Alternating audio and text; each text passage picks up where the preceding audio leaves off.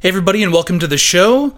Uh, I got a really cool interview with a close friend of mine, Elena Tolman. She is an educator and mother, and we tackle the issues of the Institute of Education as well as just trying to be a parent in this crazy world. And uh, it's pretty good, so stick around.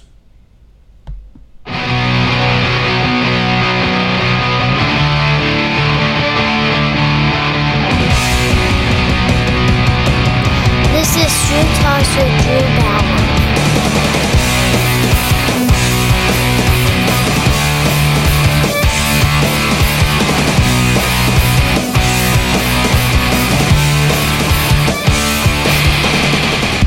Hi there. Um, I'm here with Elena Tolman, uh, educator, mother, self proclaimed Huguenot. I don't know, whatever that is.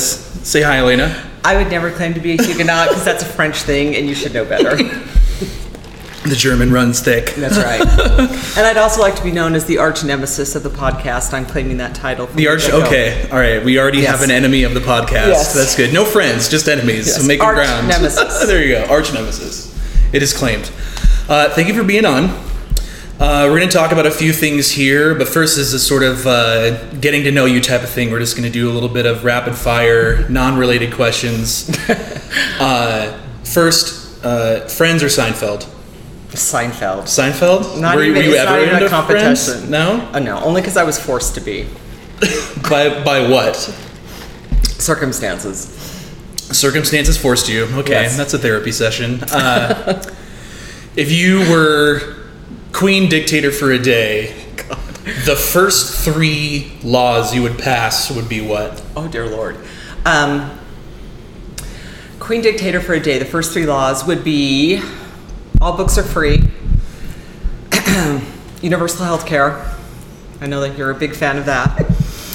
And an endless supply of chocolate for all. For for all. For all. Yeah. It, Well, the- chocolate the- makes people happy. The healthcare thing, I, I don't mind if, if they just made it that way. You just get people bitching about how it's going to be paid for. I mean, that's that's what it comes down to Yeah. is that you're either okay with having half your money taken or you're not, right? But it's going to be taken either way. I mean, you look at our current healthcare system. You're, if you are ill, Yeah, yeah. they're, they're going to take more than half. It's gonna happen. Sure, sure. Okay.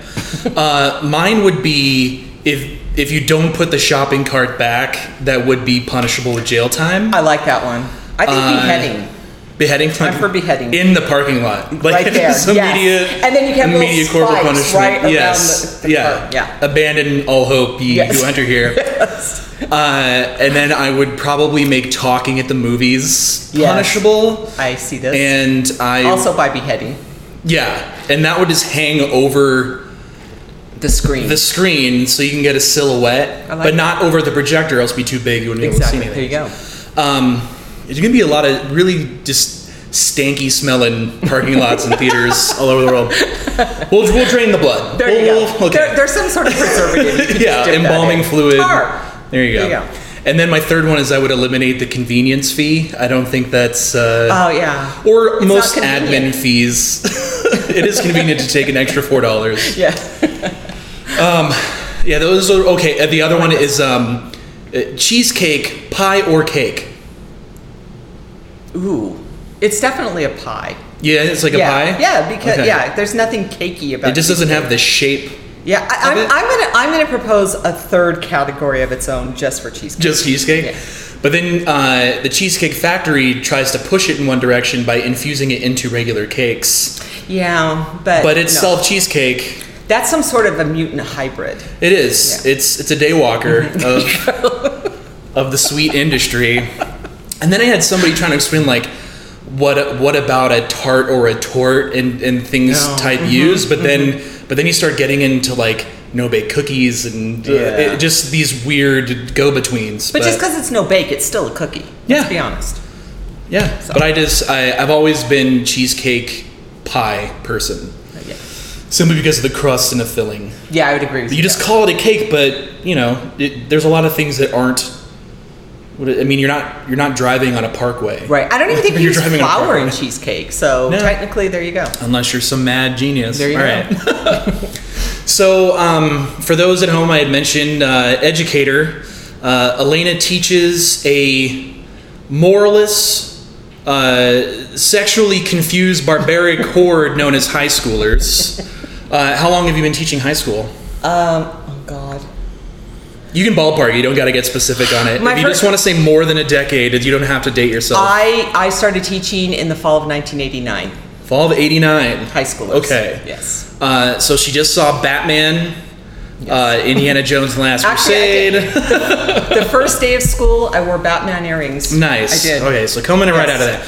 Now, a lot has been made, or not enough has been made, or too much has been made about um, the previous presidential administration posting this like 83% graduation rate. Right. Like near the, like I think in like 2015, Mm-hmm. like 2014 is when that came out. But yet, international testing wise, we're not. We're not that much worse, but we're not much better than where Right. we were even though we're getting this graduation rate that is as high as it was when there was no Department of Education, is it easier, harder, or about the same difficulty to graduate high school? Ooh, that's a tough one. I would. Uh, then what? Like, are you saying then before the Department Then, of Education? then let's or- let's just say ten years ago, when when kids were graduating in like let's say 3 to 2008 Mm-hmm. So yeah so about 10 years ago between then and now I'm going to say overall it's easier to graduate high school now, mostly because there's so many more options. You've had this boom in online schools, you've had this boom in charter and alternative schools, and there are a lot more avenues for kids to take if a traditional high school doesn't meet their needs. Okay, and and those they still have to meet a. If you're going online, does it have to be regulated towards the district you're near, or a state regulation? state. or- and that's the other thing is a lot of people don't understand. Are there there's district diplomas and there are state diplomas. And if you want for instance where i teach if you want that district diploma you have to go through our high school. If you go through anything else it's a different it's a slightly different diploma but it will still meet all the requirements of a high school diploma um, depending on the school, but different schools have different things too. So, like, we have a charter school in our community that um, if you want to go into any branch of the military, they will not accept a diploma from that school. So if you graduate from that particular school and you want to go into the armed services, and this may have changed since the last time I checked, so I just want to put that out there. but the last time I checked, if you wanted to say go into the Air Force, you could not do that with their diploma. And so, does that mean that the the military was wanting a a district level recognition rather than a state level? What, however, the, the military goes through and says, we accept this diploma, but not that one, that's And theirs. that standard may even change in the next. Yes. Usually, it's that the more you're, the more recruitment you're getting, the more you try to tighten Exactly. that restraint on it. Um, I know in the Air Force, I think the, even the Air Force, between service to service, there are different requirements. Yes. It's not just Right. a DoD type thing. And they just usually have that because they have no problem hitting those recruitment Mm-hmm. quotas. So they're like, all right, well, now it's you have to have a high school uh, diploma. They wouldn't accept GED Right. at all, but if you got some junior college courses, you could sort of make that Mm-hmm. up. Um, and then it just gets tighter and tighter from there. Even not even necessarily education related, but we'll say experience wise, as far as uh, what you've done that's uh, dumb, dangerous, or different, as they like to say. So, um, yeah, that's interesting because there's education is something that really everybody has a visceral feeling about, but they don't really understand a lot of the ins and outs. And I know one thing that we had talked about before was um, that statistic of the United States spends more money per student mm-hmm. than any any other country does. But even that's not as black and white no. as far as resources No. goes. There's people think that might be the case, Right. but it's not. No, because what you know we've discussed in the past, what most people don't understand, and that is often get talked about, in the American education system is how administration heavy we are compared to other countries, for instance, if you want to bring that in. Um, we also have a special education component in the United States that's quite different from what other countries do and how they handle special education students. So those two things right there add a huge amount to our funding. Because special education, at least right now, because of the mandate, is still very contract heavy. Yeah. Not they're not necessarily they're contracted with a school district. My ex is contracted to a school district, but through a, a private company. And so those types of contracts usually going to cost more than just having them be an employee of the state or their county or whatever. Um, a, a lot not too different from the military, where Yes. there's Yes. so it keeps coming across, and and a, a noticeable amount of bureaucracy on the rise in, in both of them. But administrative wise, because people are wanting your education systems to handle a lot of things.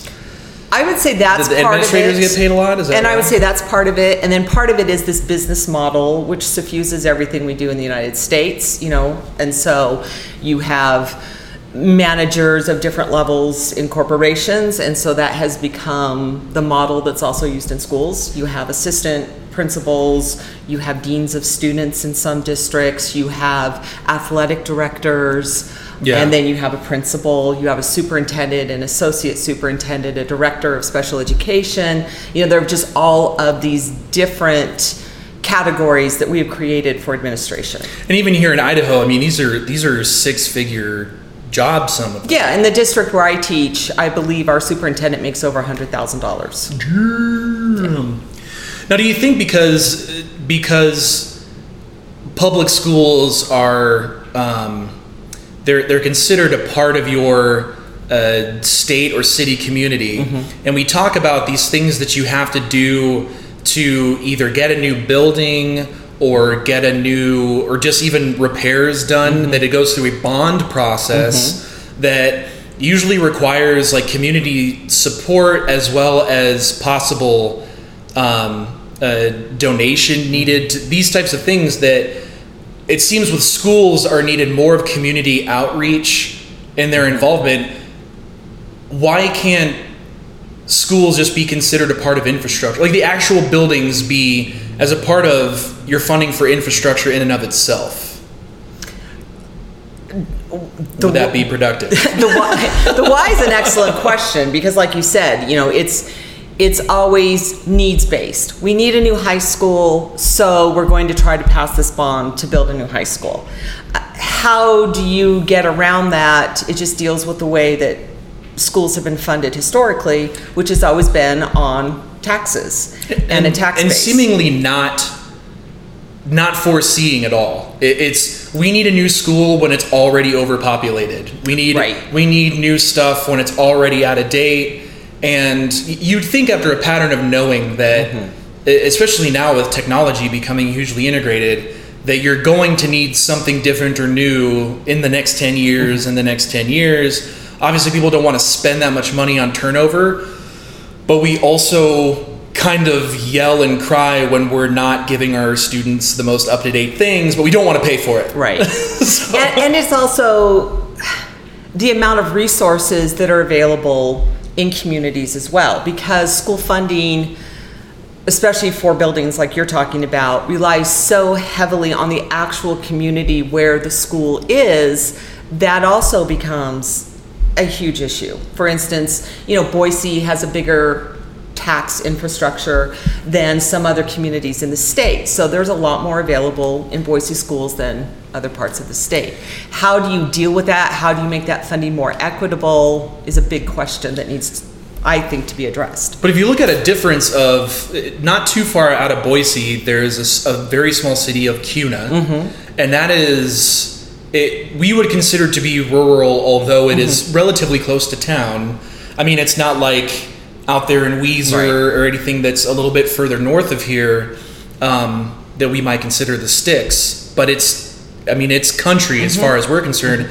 They have a brand new mm-hmm. high school. They they know very well of what their community mm-hmm. is and was able to build around that. and and I mean, in Boise's always going to be a free for all, probably driven by just this population Mm-hmm. growth rather than anything else. Is that well? There's just more people, so we need to have these things, Right. And maybe some some kind of influence from the next level schools, colleges and stuff, trying to get in to make it. You know, because we we basically want to get a system here in the state where you go through our system and then either go to Boise or U of I, like keep it keep it here In the state.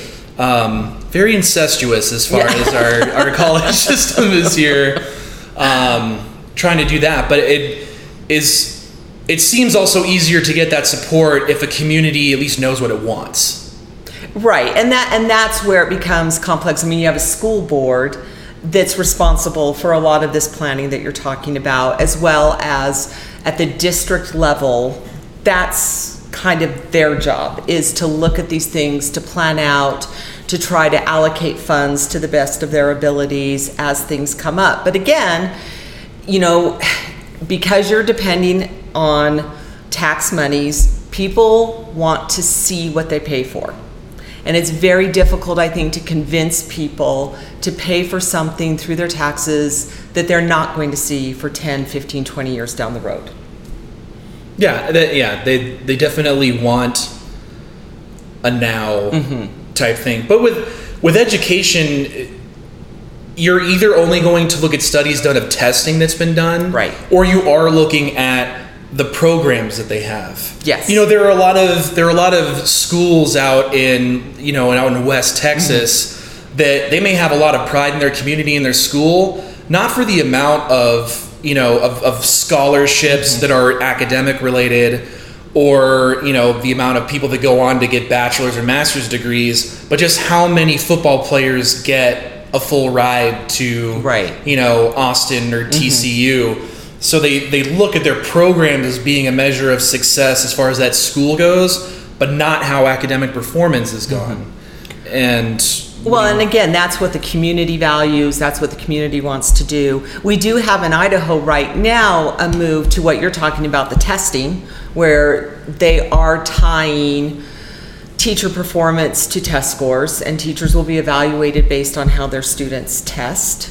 Uh, and that's a nationwide trend that's been building over the past decade at least. Um, how valid are some of those measures? We'll see. and with these different types of schools that are out there charter schools or online Mm-hmm. schools the material's not the same No, either no. i mean for a lot of you can get a you can get a credit or a degree based on things where you're learning from different books Right.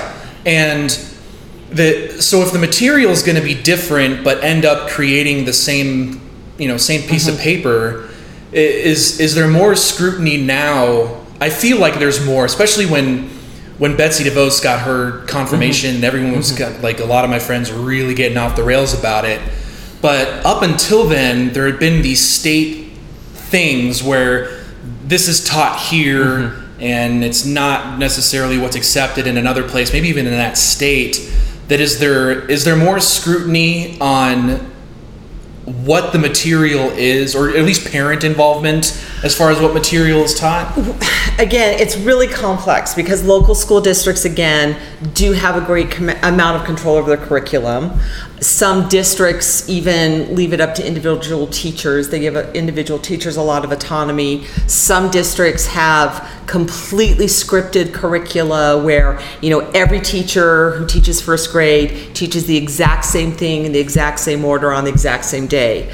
So there's a lot of variety there. not a lot, not a lot of critical thinking teaching No. in first grade is very very No. basic But that even extends to junior high and high school levels too. I've seen that in districts.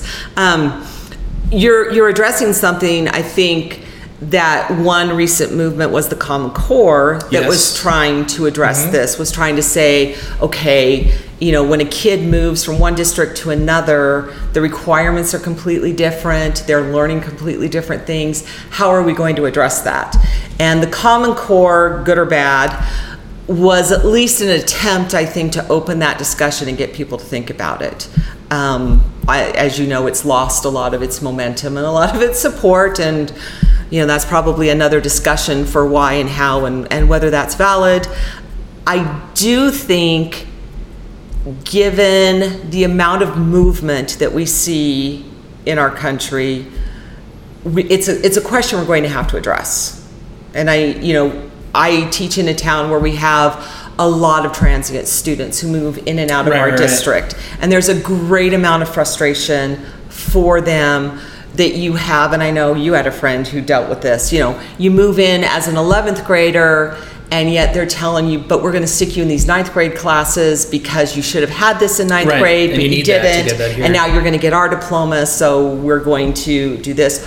Or some students even are behind on graduation. You know, and they end up having to take summer classes because we have a different credit requirement. Well, and from my understanding, the attendance requirements have also gotten pretty loosey goosey since. Well, in when I was going Idaho, we have no state mandated attendance requirement. Yeah. There is none. There used to be, but there isn't one anymore. So yeah. Yeah, and and it was. I mean, I already had basic, basically the fear of my father to go Yes. to school, uh, and and there was really nothing else I would have been doing because all my friends were there. Right. I had nothing to to leave for, short of just going home and watching The Princess Bride. um, but yeah, now there it's it's open. It's very lenient Mm-hmm. towards absence, and and that to me goes back to how easy or how difficult it is. Right. Because I it used to be when I was going through that um, seventy percent of getting through is just showing up. I Mm-hmm. mean, just just just be there. You don't have to get A's on everything if you want to graduate. If you just show up and put forth the effort of just being there, then you were gonna go. But now it's almost like the same level you require, but you don't got to be there anymore. Right, And, and a lot of people, we're seeing a lot more when they if if they go to that next level because again, we want everyone to go to college now all of a sudden you're going to a place that does have fairly strict requirements Mm-hmm. on attendance and on you know efficacy of your work and they're just drowning Right. and they they're like well i got this high school degree that i didn't have to work for Mm-hmm. and i can't hack it in college and now where what am i going to do where am i going to go And oddly enough, you've seen a lot of colleges that are now putting in attendance mandates. Which, when I was in college, that was the great thing about college was you didn't have to go to class except on test test days, and that is no longer the case. And even when I was getting my master's, my master's classes had attendance requirements in place. Yeah, I don't think I think they don't want they don't want the dropout numbers. No. because it for some it makes it seem like this was an old this was an old thing when I was growing up. Like the the, the dropout rate shows how hard it is. Yes. Well, in some cases, it's also the dropout rate really reflects on you know the dedication you have because I, I think with education. It really is something you get out of it what you put in. Right. And there's there's a level that you can get and and on campuses or in schools you can ask someone for help Mm-hmm. Um, you can i mean even in my hometown there's a library. Mm-hmm. i mean you can if you want it you can get it. But if you don't want it now it's like if you even if you don't want it we can still give it to you. Mm-hmm. and uh, and that's not working out too, too well later on. Well, and a lot of it is that, especially public schools, for instance, with the um, attendance thing, if a parent excuses a child's attendance, we have to accept that. We have there's nothing that we can fall back on to say, well, they even have to give a reason it just has to be from them right yeah, and I mean, they were absent on this day deal with it yeah, there are different codes that go into the system, you know, whether oh, it's okay. illness or a medical emergency or bereavement, but there is just family business is one of them, and a parent can use that for whatever they wish. yeah So And is that is that being coded as for some study later on, or for is there a limit on how much you can do that, or is your family business is this kind of It- again, yeah, over- like I said, there's there's no stated law in Idaho that you have to that says a student has to be in school this percentage of days to earn their credits. And because of that, individual districts in the past have continued to have attendance requirements, but if that is then challenged in the courts, there's nothing legal for them to fall back on. So it ends up being kind of a moot point. Now, if you do have unexcused absences, right where there is no note, where there is no note and there's no validation, then a district can deny credits and, and things like that. You mentioned uh, Common Core, and I, I think a lot of because it's basically uh, my generation, a little bit older, are now having kids who are going through that uh, program simply because we didn't get taught these types of methods. Like I'm sitting down with, uh, you know, my oldest, and she's doing math, and she's heading into second grade now, and everything is still done by like visual. Like here's rows of things, and I, and I don't recall learning that way. So when I see a lot of people, um, they're like, well. Uh, uh, what's 12 plus 8 well you got to find the nearest 10 and then add all this thing and they're like why don't why can't you just know 12 plus 8 because there's my generation had rote memorization and that Right. was how when i learned multiplication it was this, this sheet that had a bunch of problems on it and you just kept filling it out filling it out until you got it Right. and now they're trying to appeal to people that learn visually that you know learn through uh, auditory like they're mm-hmm. trying to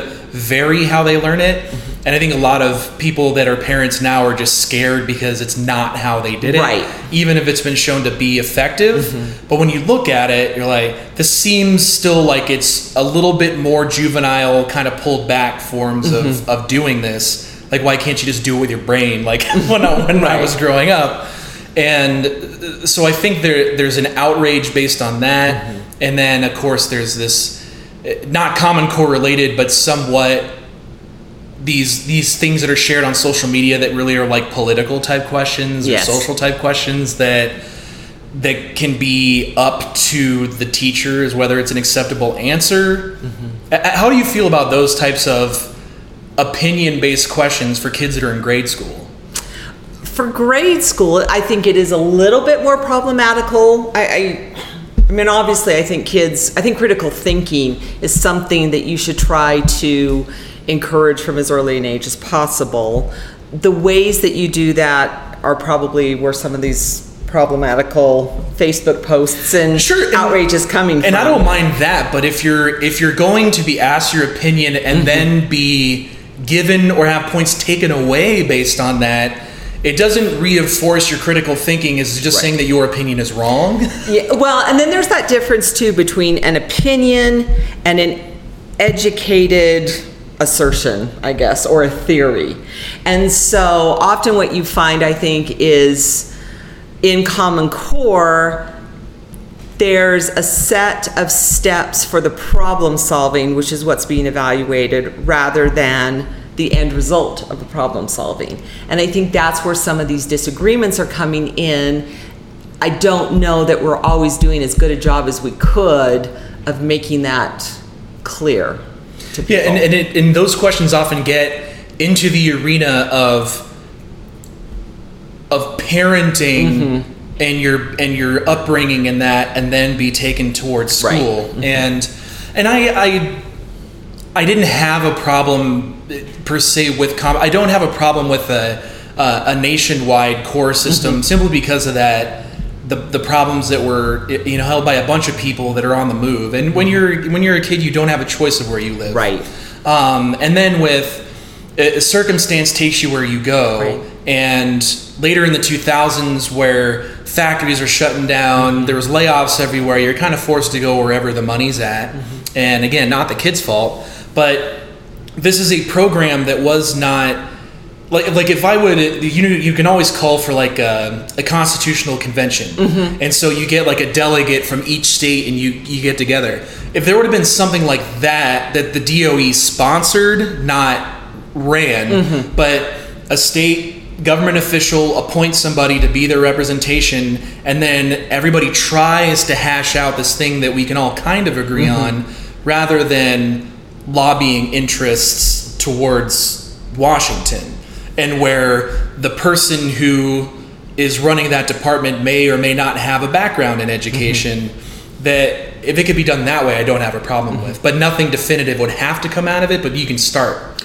Well, and I would say not even just education, but I think right now too, we've seen this revolution in our understanding of, of the brain and the scientific aspects of how people learn. And I don't think we're necessarily doing the best job of, inc- of incorporating that into our education system. That's a huge chasm right now. Yeah, I think a lot of that because we have systems that are very, very old mm-hmm. that we've been taught with for decades and decades and decades. And the idea of if it ain't broke, don't fix mm-hmm. it. But the problem isn't that it's that it's broken or not. The problem is there's possibly a better way. Right. and we want to discover these things. Obviously, parents they're uncomfortable with these new things because what if it is a guinea pig mm-hmm. eventually proven not to work now all of a sudden my child's behind Right. or and and an even better question of if this is how we're teaching our kids now but they're stepping into a workforce where that system is not up to date is not new is not you know uh, uh, allowing for that kind of mind to come in they're still on an old system they're getting chewed up and spit out and Right. that's not something that this generation really needs right No. now uh, the self-esteem generation Right. um, and uh, and that brings me to parenting uh, here uh, today. Uh, you have you have a teenager, an adult now. I have an say 18 18's adult. He's an 18 year old, but he's a senior in high school. Yeah, I I mean 18. You you can And he still makes you make can- sandwiches, so- you can kill your sibling in an accident when you're 18 and still be called a teenager. Oh, don't say that. He has a six year old brother. So Yeah, he wouldn't live stream that. No. but that, but that, and that's really what I wanted to get to, is um, your oldest doesn't have social media. oh, right? he, he has a does? ton He of does? social Okay. media. Yes. The the seemingly growing issue of uh, attention based acts Mm-hmm. is it does it seem like it's more prevalent because it's social media or is this a new phenomenon simply because you can get attention whether it be adoration or or or guff from anybody from anyone in the world at any time. Before when i was growing up it was like you either got you got attention from your your local thing or nobody. Right. and now you can get praise or insulted by somebody all the way across the world. Um, how is that affecting not only just raising children but having those people come into your classroom? Well, as a parent, there's a certain amount of terror from the get go. Um, I, you know, I was very reluctant for for my oldest to, to even get a cell phone, and he was older than nearly all of his friends before he had one. yeah i didn't get one until i was 18 Yeah, i didn't want one i was like you want to find me you get a carrier and that's how I was for the longest time because I didn't. I and I still feel like it's an electronic leash. I have this definite love hate with my cell it is but now there's a, if you if you're working a job you have to have one. yeah or there's no excuse for Right. not getting back to somebody in Yeah. Mm-hmm. minutes so And so, and I would say that yes, it's easier for people to have things out on media. I think one of the mistakes we make though is when we have this discussion, we too often we too often talk about teenagers, and I have to tell you that people my age are just as guilty of it. I have Yes. just as many friends who, you know, take pictures of every meal they eat, of every activity their child does, you know, of every new outfit they have. I really cannot say that I see this as a generational thing. Right. So th- this, I mean, it's simply uh, maybe just more of a human thing is to get Yes. that type of attention. Um, but but obviously, this not being the greatest of examples to your children if you have them. What I always feel weird about is that when I come across uh, people that have profiles that will say something that is fairly uh, divisive or or angry or mean, and then you go and then if you if you're like me, but like, what's their Facebook like? There are no pictures of them. It's just their children, and we're talking like young kids. I feel a little bit weird about that. Or if there's like their profile pictures their kids, and then if they get into a relationship and they have that in a relationship with, and if it's like a woman who has two kids that are maybe four and six, and then they're dating some bearded biker guy, and it just shows like that they're engaged or whatever. I just look at that because to me it almost looks like the kids and that guy. I'm like, mm-hmm. yeah, that's creepy. that's not a good match. Yeah, no, I don't want to see that. and if you want to be protective of your of your children, mm-hmm. because everybody's concerned about kidnapping or pedophilia, but just it's just blasted with children's mm-hmm. pictures out there. Um, and I mean, and that even coming from mine is, you know, you see all the pictures that I have here, Right. but there are pictures that I've shared with my group of friends, whatever, of my kids that they may never even know about. Mm-hmm. You know, I when you when it was just physical photographs, you had a good handle on the percentage Right. And now you can just click on those pictures and save them. Yes, like, it- yes. anybody can. Yes, that's, yes. that can view it. Well, and we've seen you know where children being turned into memes or Yeah. you know things like Yeah. that that have been pretty cruel and awful. And so, and I'm like you, like I for a long time I didn't post pictures of my kids. It's I started doing it fairly recently because then there's the flip side of people think you don't love your children if you're not you know yeah, they want to make that, that and- judgment yeah. about it because they're out being. What was it that Carlin said? A, a kid fetish. Yes, Yeah, yes, you know, and worshiping your children. Um, so there's there's definitely a fine line, and I do think there's also, you know, what we've talked about that idea too of public shaming, no matter what you do. I mean, you know, whichever avenue you choose to take on this, you're going to be criticized one way or the other. Yeah, there's a it. group out there that's mm-hmm. looking to shit on you because of Yes. it. And I had when I had when I thought it reached the just the end, when I had mm-hmm. reached the end of the internet, was a friend of mine. And this is when I found out, like, if, if you're for those out there listening that that are in a relationship with a woman, you need they need praise and compliments for their for their self esteem because there's seemingly all these things that bring them down. And and the the worst one that I had seen was um, it was like a post from a mom's group about how if you had a C-section, you didn't really give birth, Oh. and you're not a real mother. Yeah, I and remember that And one. when I first saw that, I thought it was made up. I was like, "There's no way this is." Somebody real having this opinion. I thought it was like, No. oh, maybe somebody just needs that so they can rail against it, like No. they created it. But that's a real thing. No, I still maintain it was made up. it's still it's fictitious. For, for attention. So you can This person is so Get a desperate. group, Yes. yeah. So you can have a group of people say, mm-hmm. "No, you're the best," Yes. and here's why. And and to me, why I think it's possible that it's real is I've seen so many more posts that involve the the looking for praise of the mother Yes. with their kid doing almost everything, if not nothing. But see, but that- the but the mother thinking that she deserves praise because of that, where they didn't do anything. But this goes back to this weird fetishizing that we have in the United States of motherhood too. And I mean, and again, it predates the internet. I would say social media has made it that much worse just because it's so prevalent and everyone can see it. But like there's so much pressure but isn't on the, parent and i'd say fathers are starting to feel this too to be to, honestly to, to be fair i hear a lot of fathers discussing some of these issues as well. This there's this idea that you as a parent and i'm in a double bind because i'm also a teacher. So Right. i get this professionally and i get it personally as a parent. This idea that you can somehow control and manage who children become and I will say, and this is probably my most controversial opinion, that is absolutely positively not true. I do like not. at all, or I'm going to say I don't. I, I never want to say at all because I'm not. I, I'm not an absolutist in any way, um, which is an absolute statement. But I'm Only- absolutely not an absolutist. only the Sith. Yes.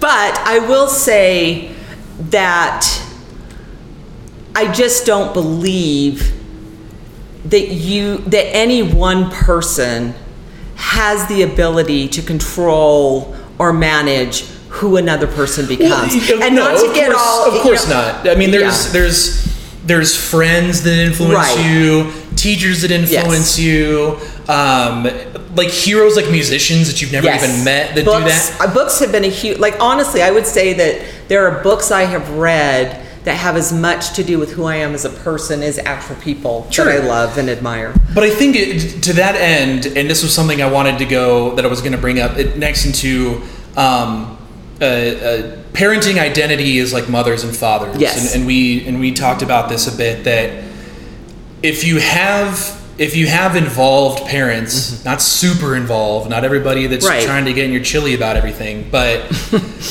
for when you when you do read something that you can ask them about Right. what is this and they don't get freaked out. And they like if, if they're even keeled then they'll generally have even keeled mm-hmm. kids because they can either go to them or they just get that in them. Like i listening to my some of my favorite people whether they be writers or musicians or comedians and you learn more about them like they went through some like fucked up mm-hmm. stuff And when I was getting in trouble, it was neither dangerous nor violent or illegal, at least not until I became an adult. um, but it, because of that, and I don't have, I don't have as big of, you know, these people that like I, you know, um, my dad used to hit my mom, and then this, that, and Right. the other happened, and now they're, or they. Or Dana Gould tells this story of when his grandpa dropped him off somewhere and left him there for like a long time. Mm-hmm. Like that begins his fear of abandonment. Like those types of issues that happen in your life that affect you so far in the future. I had such an even keel about it that when I come across things later on, you might call me emotionally unavailable about it, but I'm not so adamant. I'm not mm-hmm. so in the weeds about it because I didn't come from a drastic Mm-hmm. drastic household. I didn't mm-hmm. have all these ups and mm-hmm. downs and Right. craziness. But even even those drastic households that you're talking about, it's amazing the variety and the spectrum of reactions to those sorts of things that you find amongst. Yeah, because because you can either there's a path you can choose. Like if you come from a home of an alcoholic, you're either going to be so against alcohol you never touch it, or you have a tendency to, to, to kind of do that. Now there's of course some gray area, but Right. As a young mind, that's where you go to mm-hmm. is either embracing what that is or knowing that it's wrong and kind of going the other way. Right. and and you see a lot of those mm-hmm. happen. Like i you know me and my brother and my sister were a product of teenage pregnancy mm-hmm. and uh, two of us have kids and all both of us were in our 20s when that happened. So you know it, it, it had held off and that wasn't a, a conscious decision to do that but there's you do learn from what they're doing not just what they're telling you. And and it is very difficult uh, when you have that because but also i think with with the way you're parenting and the way you're trying to influence whether that can push you to be around certain types of people. Like some people find dangerous people interesting because their life is so not Right. dangerous you know?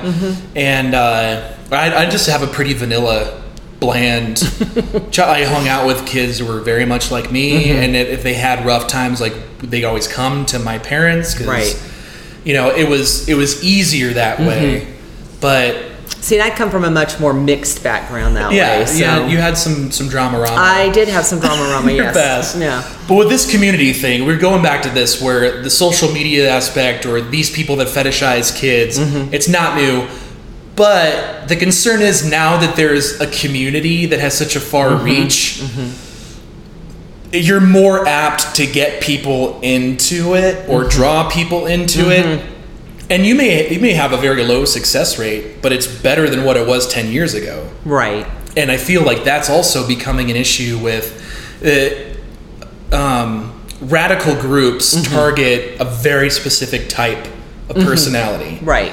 And now with the internet, you don't have to go and find these people. No. You no. know, they'll find you Mm-hmm. in this case, and you're you're going to find a lot more of them.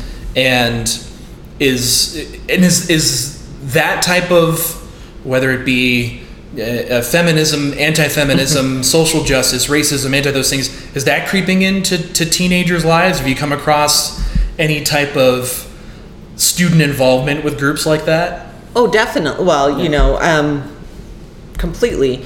And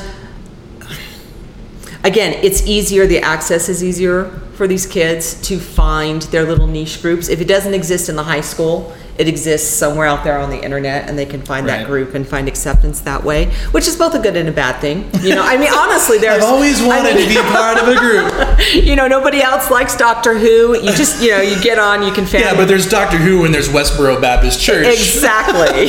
so that's why I And next thing you know, you're, you're holding up Technicolor stick figure Yes. butt sex signs about how God hates you.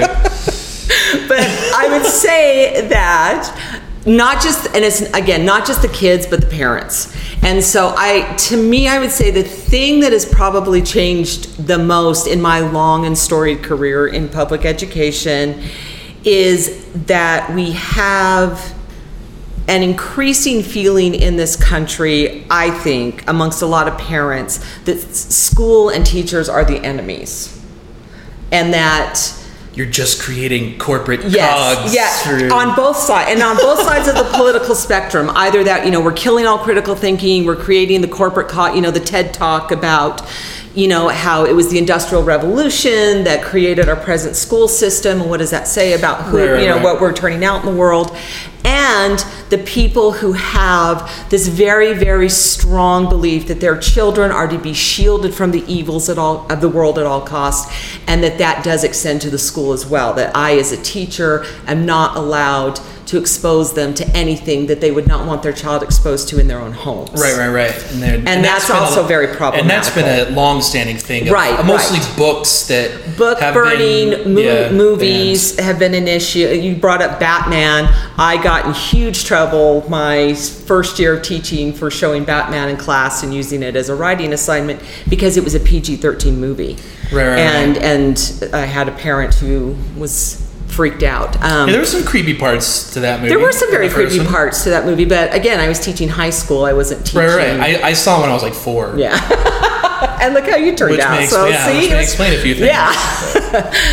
but um, so, so you're always walking that tightrope as well, which is very, very difficult. And again, because schools are primarily found, funded by taxes. But when did that change? When, did the? It used to be that there was there was so much trust that was put into teachers, and this is. I mean, this was like when you step out of the home, you have you must listen to your teachers because they're the authority. I mean, teachers used to be able to hit kids. I mean, because because you got I- to be an augmentee of the parent while they were gone at work. But now it's so distrusting. When I was in junior high, kids still got paddled. Yeah. Just, I mean, so I, yeah. I still remember that. And Um, like eventually, when like like teachers could do it, and then the principal had to do it, and then no, none. yeah. But that idea, though, that I would say there's always been a very, very strong strain of that in American education. Again, maybe because of social media and probably because of a lot of other social movements as well, I think it has gotten maybe more prevalent, more vocal, um, more common, and especially, like I said, because you do see, I'm going to call it a splintering of the public school system in this country.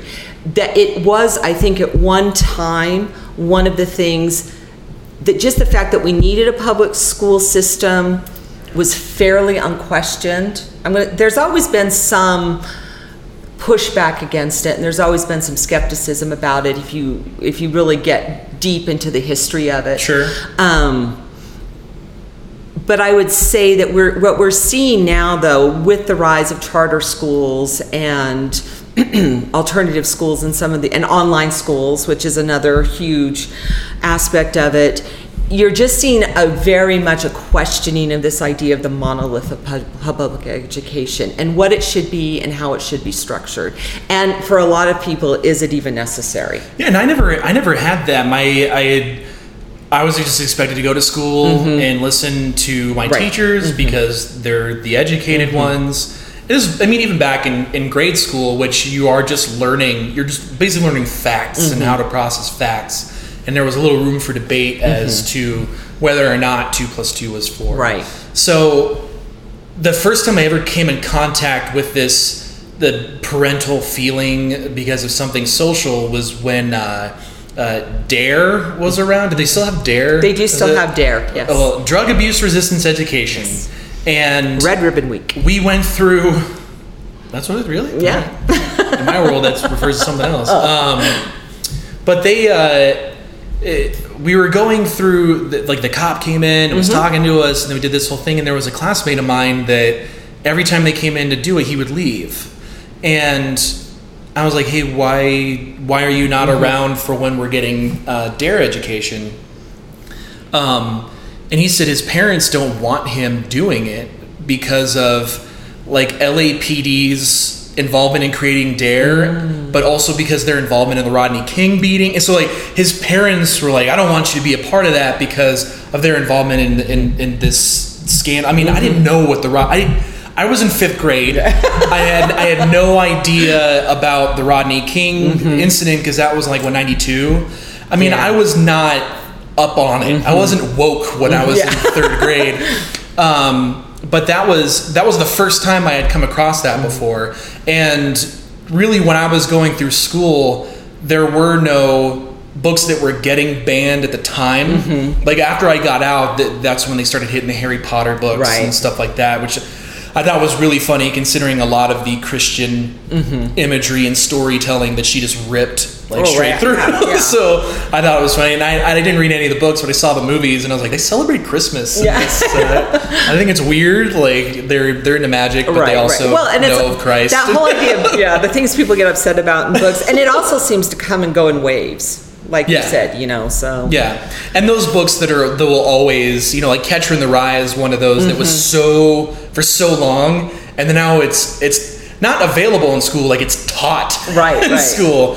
Um, I didn't have to read that uh, forcefully, thank God, but uh, I did read it on my own. I think it's terrible. I do It's- too. it's I an think awful- it's, it's an awful it's book. Awful book. And I have to say, I read it. I didn't even read Catcher in the Rye till I was in college, and I now I was in my twenties. loved it. I loved it. Loved it my first reading. But then I went back and taught it. I was like, this is an awful, horrible book, and I can't believe I'm teaching it. Plus, there's all the creepy stuff about J.D. Salinger, which you know taints the whole thing. Just like watching a Woody Allen movie, it when makes it at difficult yeah, yeah, anymore. yeah. So there's something yeah. there that's a little. Yeah. yeah, I I read it. Um, I think I was 22, Mm-hmm. 21, 22, and this was shortly before he died. Like I Mm-hmm. just picked it up because I was there, and I thought it. You know, I had heard so many things about it, and. Uh, did not like it, and then like a week later, the South Park episode about that came Oh. out, and I was like, "Man, this is really odd timing," because I even think that was before, shortly before he died too. Um, You were all involved in the zeitgeist. yeah, it was it was it was, it was weird timing. So the those things that were so bad for so long, and then when they get taught, and then to the point where there's a degree of uh, uh, discretion involved, like mm-hmm. hey, just let you guys know that this is crazy, and you're like, this is actually just dumb. It's Yeah. I'm sure it was very very. Edgy in 1960, whatever, Well- when it took place, because it's got a few cuss words. Yeah, it's weird- actually from the. I think it's set in the Pimps and- 40s, early 50s. Yeah. I, it's been too long since I. But the I thought other, it took place in them, but it's written in the 60s, wasn't it? No, I think he wrote it in the 50s. I want to say. I'll have to go back and. Probably edgy at the time, though. You need a producer don't- to, to check these things, Sure. to fact check for you. But um, but my argument there too is that idea that there are books that we teach that maybe we should ought not teach anymore. You know, because you're right. I, the thing about Catcher in the Rye is it was the first time that a novel really tried to capture things from an adolescent's point of view. That's what made it so incredibly. Yeah, but not even a relatable adolescent. No, I, I and was- also and also an adolescent with mental illness. Yeah. No, I mean honestly, those are the two things that I think set Holden's voice apart and make that a very interesting book historically. I am one of those people who feels like it hasn't aged well, and there are a lot of books I would make that argument about that my colleagues would not agree with me about. And that's also one of the things that we have to think about in education is we create these lists of things that you're supposed to know to be an educated person. And then those lists become some sort of strange scripture that gets worshipped and idealized and held on to. Are you talking about Shakespeare? I'm not talking Shakespeare? now. You're not going to fight about my boyfriend Billy, but right. no.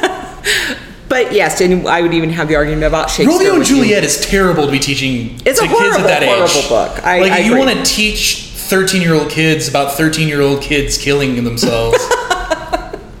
and gangs. in a Romeo, I mean, and, and, and just in the context of the story, something that is show sure like whirlwind. Mm-hmm. Met you one day, we're eloping the next. I was in love with somebody else when I met you. Yeah, it just it already plays. We were talking about um, that that that new uh, cartoon thing. That- Like that's what it. Yes, yes. That's what it kind of runs into, Right. and like, well, the, I'm learning about these hormones when I'm in school. But I, but I would so make terrible. But you can make that argument about all movie. I mean, honestly, there's no. I think we always have to give a little bit of leeway to literature to take some of those. But the, the the difference that in the iconography, if you're watching adults go through it, Yeah. like, all right, well, maybe these types of things are a little bit more understood. There's a little bit more politics involved when Mm-hmm. Yeah. you're older. but when you're watching this like runaway love in your teenagers and it's accepted as such a great thing, and ugh. I- And- I would because there's because there's never there's never like the story of runaway love when you're a teen and there's like a pregnancy scare or you know drug i mean it, it's fairly innocuous as far as like i'm not cool and i'm in love with the cool person Your cousin doesn't get stabbed on your wedding day. yeah yeah it's not it's generally not like that where they just keep bringing in like every version it's it's it, there's not a lot of hatfield mccoy capulet you know um, there's not a lot of like love within war like it's Right. but these types of stories where very young just hormones hormones hormones Yes. and they don't know what, anything about them Right. and then kids are reading about this and they're like oh well this is this is a great piece of literature But you're also back to like, I don't think there's an English teacher out there that presents Romeo and Juliet as a how-to manual either. I mean, that's the other thing is it's this this is what you should not do. Sure, it, for some, yeah, it's it's it's a cautionary tale. Yes. but it's considered whether it's star-crossed.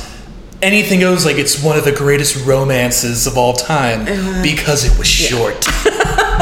there's no there's no book about a married couple that's been together for 50 years that's considered the great ro It's always True. when they're falling in love that's the great romance. It's That's never true. it's That's never true. after.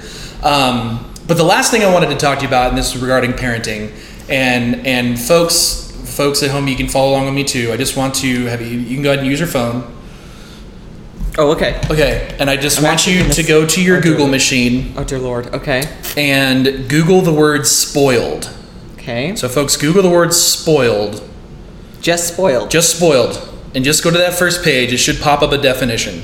Okay. Okay. Now, Google, I think, either gets them from people adding them or it pulls it from dictionary.com. I'm not sure which way they get these. Okay. But this is, these are generally accepted definitions. Now, one of the definitions you're going to see, not the one that's like the booty from looting or whatever, is harm of the character. Then it says the, to try to say specifically, parenthetically, for a child. Uh, by being too lenient or indulgent. So we generally consider spoiled as being uh, lavishing praise or gifts for doing nothing. But so you look at spoiled actually meaning the harming of character. Now, on that same Google page, over next to where it says web or all, hit images. Okay. Hold on. So Sorry. spoiled, and then go ahead and hit images, and then tell me what is the most recurrent theme on the first 10 to 15 of these images. The word spoiled. The word shows, just keep going, just keep scrolling through, okay? Notice how much pink Yes. shows up, how many girls are there you go right there. A lot of pink. If it's the word, it's like a really flowery Yeah. font or a flowery background, pink background, but it's it's seemingly a very feminine or girl-like thing that we put on there. And most of the people that are pictured are girls. Yeah.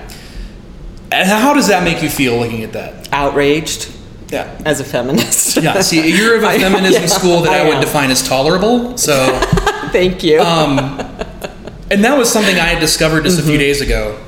And uh, having two girls, that that idea where it's accepted and and almost Mm-hmm. and is- expected. y- well, and, and it doesn't and it doesn't just go to little girls. I mean, this is something that has been irritating. They want to carry over into for a very long time. Is Right. women posting things about I deserve to be spoiled. My man better spoil me, or these you know. Adv- advice posts that come from God knows where that are about Single you know, people, lonely people. spoil your About woman if you don't spoil knowing her your quote you don't worth. deserve her yes very, yeah. I would I would consider and those. I find those the, very offensive the self awareness is lacking. I Yes, will say that. Yes, yes. The, but that whole thing of just seeing what it was, and again, I mm-hmm. want to reiterate that damage to character. Mm-hmm. that is it, it, it, and it resonated in me like to my core, mm-hmm. and then to see this image of like where it's girls and they're mm-hmm. spoiled and these types of things because they don't they don't need that if you're trying to contend mm-hmm. um, on a basis of equality. And now i think it's almost to the point where that attitude keeps carrying through and for the sake of equality they w- they want to handicap a little bit. They Right. want a little they, they don't want it to necessarily be the same. We want to admit that there's this but we get something to equalize it out and having two girls i was like man this is this is kind of messed up. Because uh, not too long ago I had um, I'd been talking with uh, my oldest mother about has seen the new uh, Avatar: Legend of Korra, and they hadn't at the time, and I had mentioned that that Korra she leads this team. She's she's the Avatar, and she's the leader of this team, and she replied to me because we were talking about this that. Um, Evelyn was having a discussion, I don't think with her, but with other kids, about being the leader of a team. And she says the leader is a boy's job. I actually think she had mentioned that first, and then I had brought up Legend of mm-hmm. Korra. Mm-hmm. So she was saying something about, like, no, the boys lead the team. Mm-hmm. And I had thought about, you know, the Avengers, or, well, when I was growing up, the X Men was primarily led by a guy. Mm-hmm. And then now they've had female leaders Right. but most of these most of these teams they have a girl leader if they're all girls Right. you know like in my little mm-hmm. pony or mm-hmm. bratz which she better not be watching that um, but if you're in a girl team you can have a girl leader Right.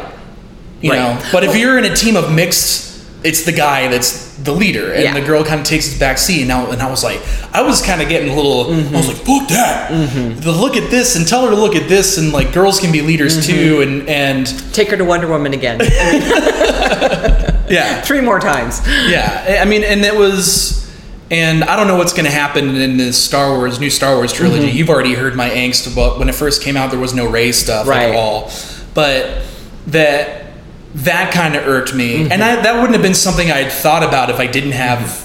You know, daughters. If I didn't have kids who were like that, so it's it's kind of forced me to look at things that I would either find to be not systemically sexist, but it Mm-hmm. was something that for the longest time was like things like comic books were made by guys for guys. Yeah. There, the uh, women readership was a huge minority, Mm-hmm. like very very small. And now that there are more writers Mm-hmm. and more producers and now directors, Patty Jenkins, this is the highest grossing film a woman director's Right. ever gotten.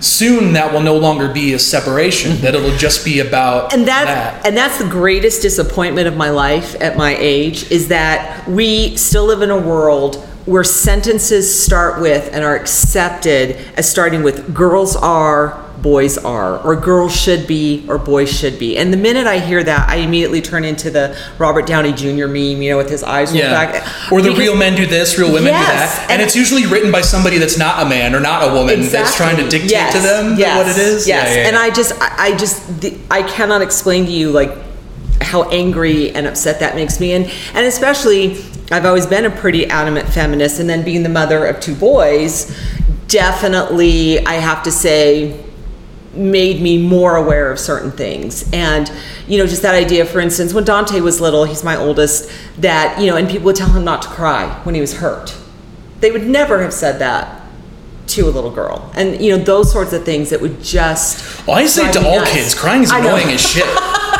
crying, That's crying Okay, is super okay. annoying. it depends I hate it when I do yeah, it. yeah like- or like you know Liam. I don't want to be thought of less. I just don't want to be thought of as annoying. Yeah. This is, why I cry in, in private. That very faint noises, but with crying is like eventually they're just making noises, and it's That's not true. Well, crying okay. And I'm a crier, so I encourage crying. Um, I'm going to cry when this is over. But I. But my youngest is also obsessed with Sofia the First, and we've talked about Right. how much I hate that, just because I hate that show. But and some of the other things that it encourages. But again, you know, people are always telling him you shouldn't watch that. That's a girl show, and I.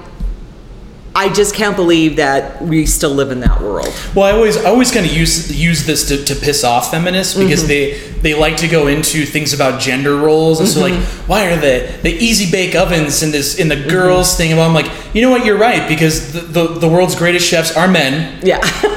Like oh women are just around to like clean. I'm like and Mr. Clean and the Brawny Men the the the poster children the the logos for these things are guys. Mm-hmm. Um, and that just pisses them off, and I love it because it because it is. I mean, uh, Right. sorry, ladies, a guy invented the Dyson. Um, But Yes, I, I like. but a when- woman uses it. When I was growing up, uh, like there were there were girl shows. I mean, the original My Little Pony, Mm-hmm. right. um, and Strawberry Shortcake was Yeah. Mm-hmm. on, and uh, other than that, but they had middle of the road Mm-hmm. type shows because it wasn't so much as they were boys or girls; it was more that they were animals. Mm-hmm. Right. in the early '90s. So many shows just didn't feature human beings. They were horses or Mm-hmm. Right. Mm-hmm. turtles or ducks or you know all these other things that they're human like. Mm-hmm. But I think that kind of takes the tinge off any type of gender or whatever. Yeah. Like I know a lot of women that love DuckTales, Mm-hmm. and there's like two female characters in that show, but they're ducks, Right. And and so shows were like that when I was Mm-hmm. growing up, but Barbie was hugely popular. Mm-hmm. Like the late the late '80s and the early '90s is when Barbie was. It had its Everywhere. own aisle, Right, right. Now it's on like one side, but Barbie was enormous, and I remember at the time because again the early '90s. So uh, Batman the animated series was on. Again, considered a boy show. Um, the X Men cartoon series was on. Again, considered a boy show. GI Joe. All these things. Now the story of GI Joe is not good. It's terrible. Right, right. Um, but X Men and Batman, like there was there was poignancy, there was character Mm-hmm. development, there was all these things that were angled towards boys. And now, granted, they had comic books to feed off of. They had Mm-hmm. Right. narrative, and I was 26, 27 when I even found out that Barbie's supposed to be a 17 year old Mm-hmm. model. I had no idea about, and this is before Barbie got like the the, the PC game, and there's been a few like straight to well, DVD she's also movies. based off of a German sex doll. That's that's all that's folklore, but That's in any not case, yeah, folklore. it is. That was and that was in Amsterdam. Um, but but what was what was interesting to me, and this is something that I had previously talked about in my old podcast, but more so now that I'm a parent, that that girls love Barbie, and but Barbie didn't have a voice, didn't have a narrative. Mm-hmm. It was just this doll that you were supposed to spend all your money buying costumes Right. for. And then they became obsessed with the figure itself. Mm-hmm. But what else could you do? Because she, there was, n- you didn't know what Barbie was doing. You mm-hmm. dress up as a doctor and you just say what you think doctor stuff is. Right. But I had Batman that mm-hmm. had an origin mm-hmm. and a name and villains and you know a psyche to it that boys got stuff that were pushed towards them that they weren't obsessed with the figure of Batman. They loved the character. right. They loved the car. They loved the gadgets. They loved solving mysteries and fighting crimes. I I cared nothing about trying to look like a superhero. Mm-hmm. I just put on the towel as a cape and I was a superhero. Right. And I, I could call on people like there's Robin and then mm-hmm. I'm fighting the Joker and I'm doing this like just like pulling it from the episode and allow me to create my own. But Barbie did not have that like at all. No, no, no. And Barbie was just about dressing up, like you said. Yeah. Barbie's about dressing up as these careers, not actually being or doing Yeah, these. you just put on a doctor's jacket and Right. Mm-hmm. you're a doctor. Like it's almost that easy. Yeah. but but it's way not. Yeah. Uh, but I felt bad because because of the short of like I can I can and short of strawberry shortcake and uh, the original uh, My Little Pony. I don't remember girl angled shows. There were shows where girls were on them, like Hey Mm-hmm. Dude and Clarissa Explains It All, which was Right. but, Yeah, yeah, yeah. but like cartoons for younger girls, there was not as much as there are right now. No, no. And like with Doc McStuffins and uh, Sofia the First, and of course Dora kind of like Yeah. blew open that door. Yeah. That now they have these these avenues to go through them, but in, in some cases I feel like Sofia the First isn't bad for girls. No, no. They're- it's a terrible show. It's terrible as far as on its own, Right. But but it's it's I think it's a good Right. example Yeah. because she's she's very kind Mm-hmm. and she's not stuck up and she admits when she makes mistakes like those types of things you're trying to teach kids but show like the new like my little pony or the descendants that's Mm-hmm. on or like these other ones where they're really focusing in on like teenage relationships we're again drawn back to Mm-hmm. that and you're like no. But see, this this would be my argument against some of that kind of stuff. Stop creating things for girls and for boys. And I know that's probably not a popular opinion. I'm not saying that, you know, because I, I agree representation matters, but I'm thinking back to my own childhood. So I'm a child, the ages you're talking about for me were in the 70s. And so Barbie was popular when I was a child as a toy. And I buried all my Barbies in the backyard because I didn't want to play with them and would stay at home and watch Star Trek reruns on TV. And identified very strongly with Mr. Spock. Mr. Spock was my idol. Sure. And I think sometimes if we give kids the space that they need to find their own heroes, you don't have to cater to them necessarily in that way. Again, I'm I think the more types of people you have out there, the better. But create a character who is a good role model, who's an interesting character in some way. Have several of those characters and then mix it up whether they're male and female. Do you know what I'm saying? Rather than saying, I need to create this female character that is X, Y, and Z. That's where I think But sometimes all of that is based on market research. I know, and I and hate the things that. that. people are drawn to. I, I mean, know. they're they're not going to make they're they're not going to put something in a show. They may test the waters, but but Disney's not playing around with, I with risks. They're they are doing something that is very marketable and palatable to certain things. Now, uh, whether you, again, you have I a show that's got good characters, you have to put a boy or a girl and I or a girl and that's what. I'm saying. But make it. and it's I- easy for people who don't want to watch, be like, oh, a boy, boy show, girl, girl But I, show. but my, and so here's my argument with Sofia the First, which in a lot of ways, like you said, is a good show. and her brother's a good dude. Her brother Her stepsister is a good dude. stepsister's a bitch. Right, right. But the the boy is a good, dude. Yes, Yeah. yes. Um, although Liam has complained that he doesn't get enough to do in the show, he has made that criticism more He's, than once. he's kind of like the tuxedo mask yeah. helper guy. He's a that just shows up to be like, really, I'll help. But I would still There's argue. Baileywick and there's Yeah, well, I hate Baileywick too. you hate Tom Gunn. that's who you hate. yeah. But the whole idea of again, but the fact that you know Sofia's a princess, and there are just but a common girl that became. yes, yes. And that's what the little girls. That's but where there's they're putting still, themselves I- in. and it might very well be unintentional. But I think as soon as you start creating something specifically for a certain gender, I'm sorry, things get they get sexist. They just do. Whether you mean it to happen or not, I just feel like it creeps in in some way. I don't know how you avoid that. so do you that. feel better about the now the inclusion or somewhat expansion of female superheroes having a presence as, as opposed to the Disney princesses that Yes. have always been seen as Yes. vulnerable like they're strong but they're ultimately going to end up in distress and not save Yes. themselves or going to get saved by a guy Right, right. And there's just that whole idea. And again, and that princess trope plays into this I need to be spoiled, I need to be waited on, I need to be treated a certain way, which just drives me over the edge. And I hate everything associated with that. you know? and that's what I loved That's so why you haven't gone to Disneyland or That's Disney why I- you just don't that's why I'm faced with- boycotting You just don't want to face That's Ariel right. and Jasmine. Or I never understood why little girls liked Aurora. She did nothing in that movie. I know. In Sleeping Beauty, sleep. she does nothing. She sings and sleeps. She does jack shit. Yep, sings and sleeps. Yeah.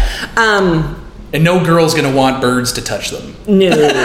like this is not. And in Cinderella, birds Snow and mice, White. for God's sake. and Snow White, Contavirus. I Snow mean, White's yeah. the same way. Like Yeah. they love these princesses. I'm like, yeah, but they're not doing nothing. Yeah, well, so I mean, Snow White at least like cleaned and cooked for her. room Oh yeah, board. that was She great of her. yeah, and trusted yeah. strangers.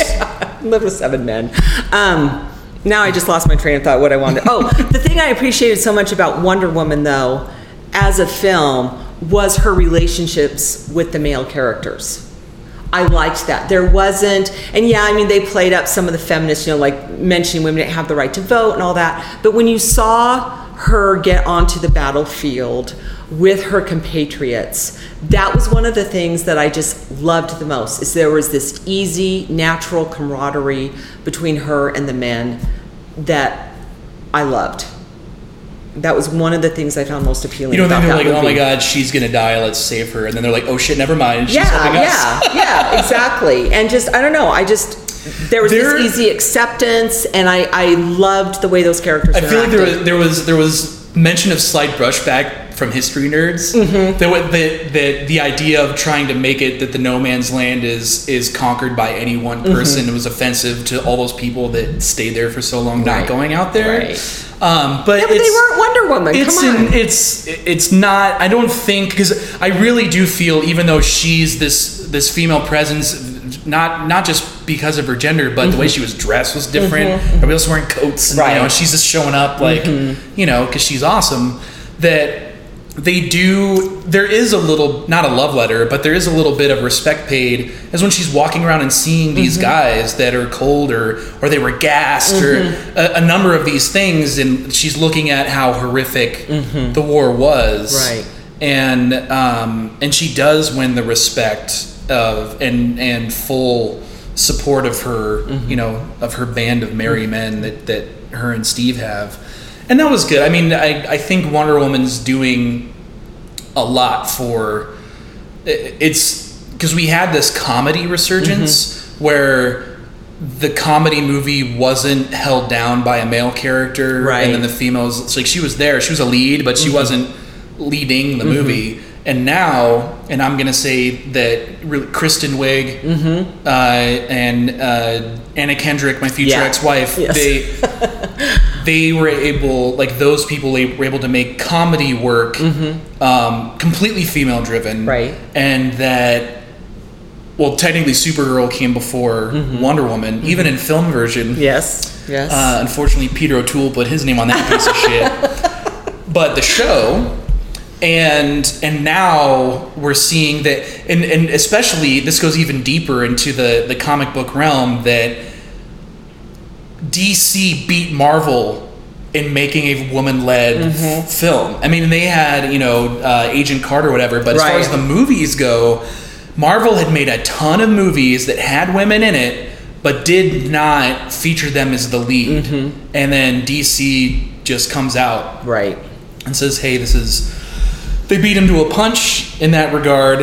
I don't know how much longer it's going to go on until they restart everything, but um, I thought that was pretty big too because they needed a win. Mm-hmm, Yes, yes, they did. DC needed a win, but uh, my I was fortunate enough that when my daughter was really young, like I would watch Batman the animated series with her, and she loved Batman, she loved Iron Man, she loved Mm-hmm. Right. Spider Man, and then when she started integrating with all these other girls, she wanted to see more girl Mm-hmm. characters. And I was like, well, here's Supergirl, and here's Mm-hmm. Wonder Woman, and um, she had me draw. She thinks I'm good at art because I can draw superheroes or whatever, and so she got into them. Mm-hmm. And then her her, char- her favorite character of anything became the girl character, whatever it was. Mm-hmm. So I like the girl character. that was that was her main line, and I was like, cool, that's fine. Yeah. Um, but I, she did start to get a little bit more homogenized when she went into kindergarten and first grade because she used to like the color yellow a lot, and I thought that was very original. And then she starts integrating with all these princesses, and now she loves pink and purple and all this other crap. Right. Um,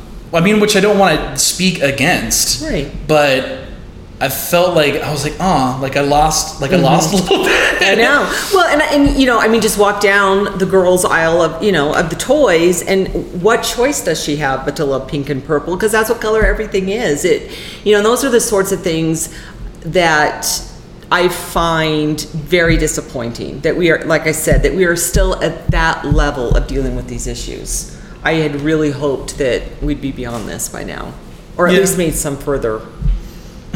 You know. Well, I think there is, and maybe and maybe it doesn't happen in early childhood, but I, I see a lot more girls when they get older venture out Mm-hmm. and see these things that were more angled towards boys at the Mm-hmm, time, and that. And for me, it took a little bit later for me to see these things that were angled towards girls because I was happy staying in my Right, lane, and right. that even when you got older in television and film, television, at least when I was growing up, was far more progressive for women than than film Mm-hmm. Yes, was. yeah. Because shows like Ally McBeal was Right. out or Providence, like there was there was more.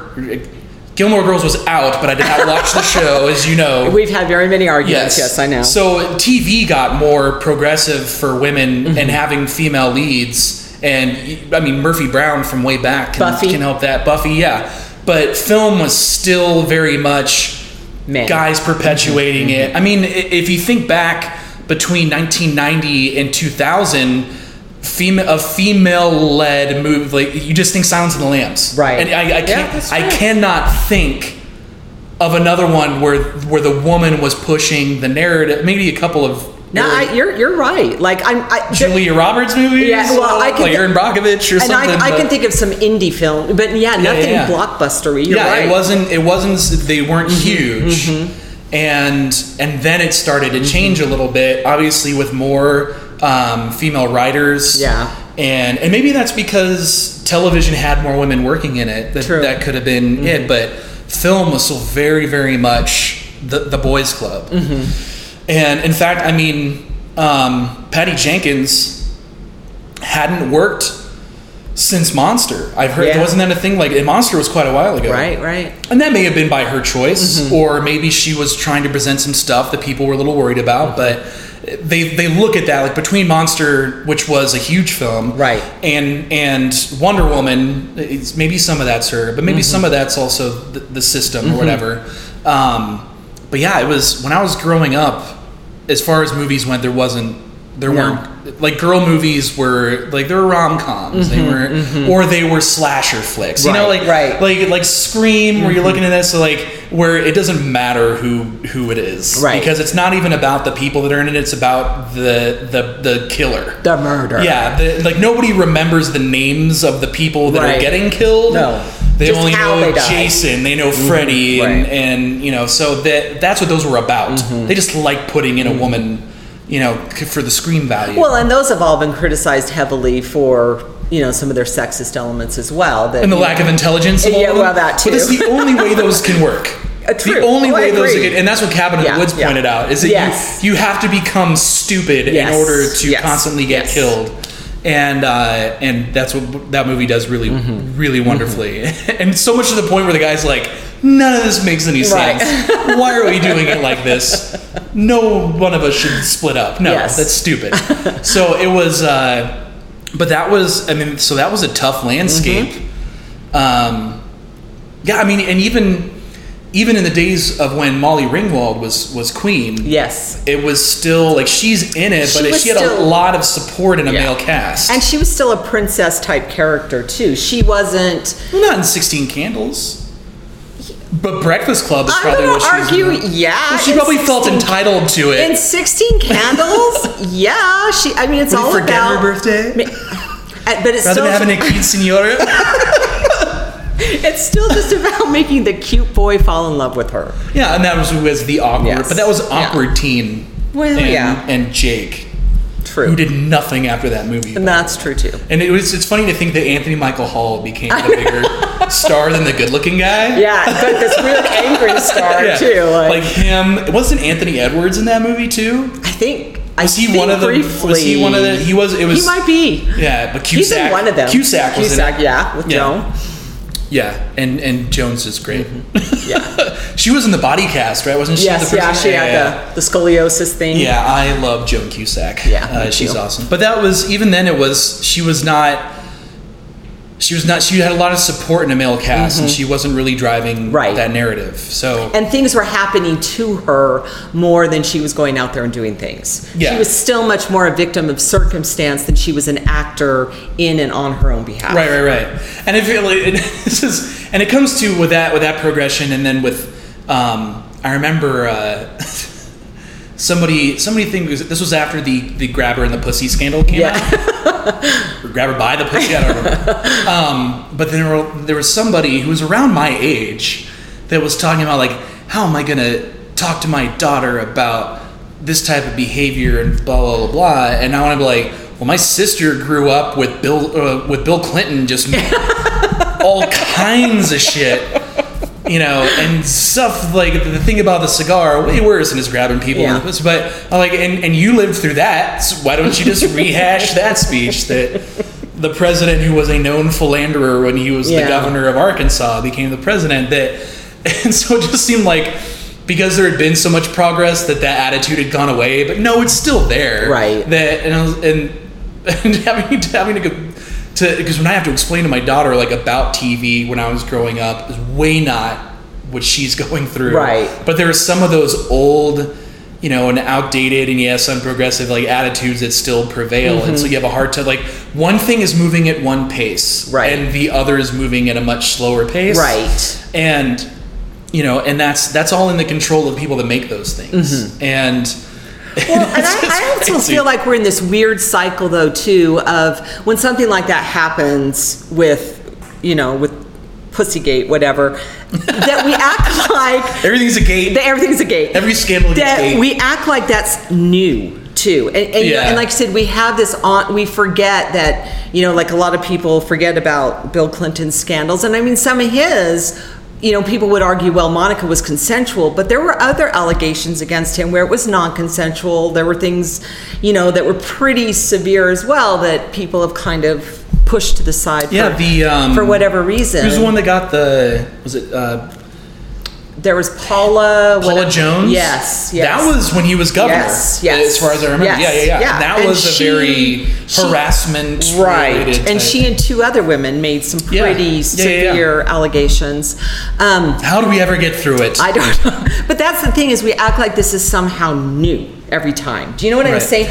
Like oh my gosh this is a new low. Nothing this awful has ever happened before. But we Yes, also we also would have thought that we would learn by now and not make exactly. that person exactly. president. and maybe you know i don't know. Maybe we just can't get past a certain level as humanity. I don't know. But it just i find that very i feel like that hinders our progress when we keep acting like it's a new low if that makes sense. Right, right, right. yeah you know and i mean when you read about the things jfk was doing in the white house i mean granted the general public at the time didn't know but we now know and i mean even warren harding you know the wonderful stephen colbert you know oh not stephen colbert but uh, john uh, the movie he made you know about warren John harding's yeah about warren harding's scandals in the white house FDR, and- FDR yeah, as oh, well. Lord, yeah yeah yeah good laura linney in both of those yeah, Um, yeah. but Laura fucking Linney. That was my favorite part of My- it. mine too. and she was so serious. so those things Democrats, they yeah, like like to chase said, the and, tail. and that's just. it's just. I, I include Trump in that. He's been a Democrat before basically this last year. oh, stop. just get your little dig. but, but like I said, just this idea that we never. Is Anthony Weiner a Democrat? Yeah, shut up. See, Republicans have gay sex scandals. There you go. There you go. Especially in Idaho. Yeah, Larry. Um, Thanks, yeah. Larry. But you know, he made us famous for a while. We always appreciate Yeah, that. yeah, that was national news. But yeah, just this idea we're not moving, I feel like it, it keeps us in the same cycle. You know, we end up chasing our tails rather than being on some sort of maybe an upward spiral where things get a little better each time. And I, I find that frustrating. yeah, like the uh, like Cleveland from Family Guy talk about the black version of life. You don't Yes. win; it just gets a little bit better each time. but, and, and that and that's another thing about it, when you're raising children and you come across these things because I, I get to think about it in, in my lifetime Mm-hmm. um, that I got to see like the Miracle on the Hudson, Right. Which is like something that had never been done, Yeah. And um, we got to see um, more advancement was going on with Mars right Mm-hmm. now, and uh, terribly enough, we witnessed 9/11, Right. And uh, and I always go back to because it seems like all the really cool serial killer stuff like that'll happen before my time, but then we got like this dude in Cleveland that kept the people, you know, lo- I was like, God, that's Mm-hmm. Yeah, really- yeah. like to to be around when there was a like a, a Gacy level crazy thing happening. Yeah. I mean, I don't think it's cool. I mean, cool just by way of it's interesting that it happened in my Right, lifetime. right. But you got you got to see Challenger. Yes. Uh, both. I saw. I mean, I saw both of them. Yeah. So it was. Uh, Both space shuttles. I the remember stuff really well. Mm-hmm. that you get to to live through, and it seems like for all the stuff that is new, it's but it also can be a bit of a rehash Mm-hmm. of some old stuff. And so as you're trying to parent new schools of thought comes Mm-hmm. out, you kind of lean back on the ones you knew. But when you're faced with these types of things, and then to, just to be like, "Oh, well, this is completely new. I have no mm-hmm. idea what to do." Like, well, no, this is kind of the same as something else exactly. and you need to be educated on these things. Right. So, well, even talking about this idea of protecting your children. I mean, Yeah. imagine being an English villager in, you know, 1356 with the Black Death. I mean, you know, your child, your child is growing up seeing the most horrific things imaginable. Yeah. Do you know what I'm saying? And and we forget that because we keep holding on to this idea that somehow there was this beautiful, you know, Mayberry past Yeah, in the, the real the world, and that never ever existed except on the Andy Griffith Show. and I'm that is sorry. also something that the internet gets to expose and, Right. and uh, some of my friends that are like into this they may not call it the illuminati but they believe in this the as ned beatty and network calls it the college of corporations Yes. that, that control all these things that that want to make you ignorant and want to make you a cog and want to control everything you learn and do just so you can become uh, a consumer and, and yada yada yada and exact control over your life.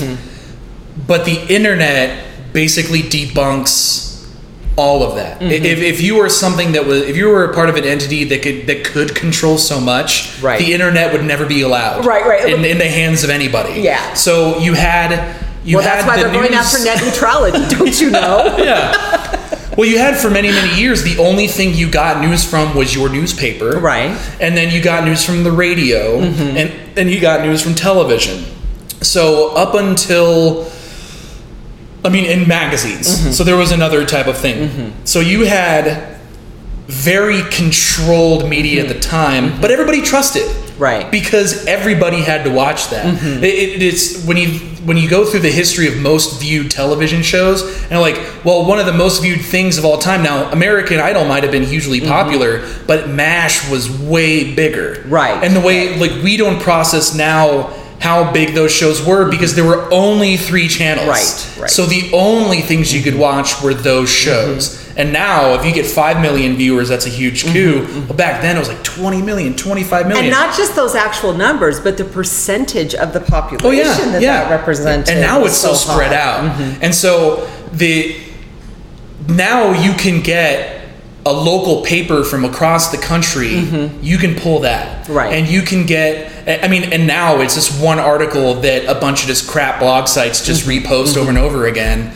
But it's the the media now is so uncontrolled. Right. And even if it's owned by a corporation, there are blogs and sites and all this other stuff that are not being controlled, that are putting out mis or disinformation, but also the theories about these things. Right. You know, the, the the royal family's lizards, and that you know that 9/11's an inside job, and uh, you know flat earthers. So there's if, if you were really going to be a part of something or believe in something that's trying to control so much and just look at just the fucking chaos that's on the internet how, i don't know how you can swing that I would say part of that is, and we've talked about how this is both a good and a bad thing, is the cult of personality in this country, Yeah. where we are so trusting of the per.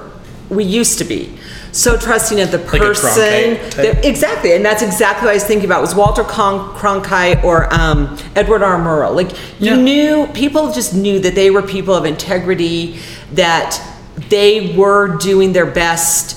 To bring you the truth with a capital T. yeah that we they thought had- that that they, but that, that they had some sort of a moral code that they were committed to, and I think, and I think that we no longer have that trust anymore. We've seen too many scandals. There's been too many, you know, too much dirt that comes out about Yeah, yeah, yeah. people. Um, you know, and again, for good or bad, because you know, cult of personality is a dangerous thing too. So I think we're in this really weird kind of in between space where we're trying to find now whom do you trust or what do you trust, Right. You know, and hope I I tend to be an optimist sometimes on a good day. I th- hope we'll come through it, but it's it's worrisome. Yeah, and now on the internet, um, it, it's just a byline, Yes. and there is no personality to that name. Well, and you don't know who's paying for it. Yeah, and yeah, and you can even go deeper into like, well, this is backed by this organization, and then you go into that organization and find out who's on their director board or whatever, and you're like, oh well, Yeah. you know, factcheck.org is is really just run by Chelsea Clinton or Yeah. something like that, you know. Yeah. So it was, uh, yeah, and there is that who do you trust type thing, but there's but there's so much out there now, Mm-hmm. and uh, it, and it becomes something, you know, that is the question is like, well, do I shield you know the the youth from this, or do I just encourage them to look for this and then look for something that's the opposite and try to find something in between. I'm not I'm not big on everything's an op-ed, everything's a, an opinion piece, but I try to just go. I know studies and research is bland, but I prefer to read the papers that they're just trying to make a soundbite out of. Right, right. Uh, and and that's where and that's where I go from there. So, yeah, it's uh, it's it's definitely difficult. And the time has flown by. Yes. sort of. Um, I do want to thank you uh, for coming and sitting down with me. I've had you. a, I've had a very uh, fun and interesting time, and uh, I hope you have as well, and I hope the listeners will as well. So thank you for coming by. Thank you. Well, there you have that, folks. Uh, I hope you enjoyed listening to that conversation as much as I enjoyed having it. I want to thank Elena Tolman again for joining me in the echo chamber for that interview. Uh, feel free to drop me a line at drewtalkspodcast at gmail.com. Uh, you can also check me out on Facebook as well under Drew Talks. Uh, I've been Drew Bauer, and until next time.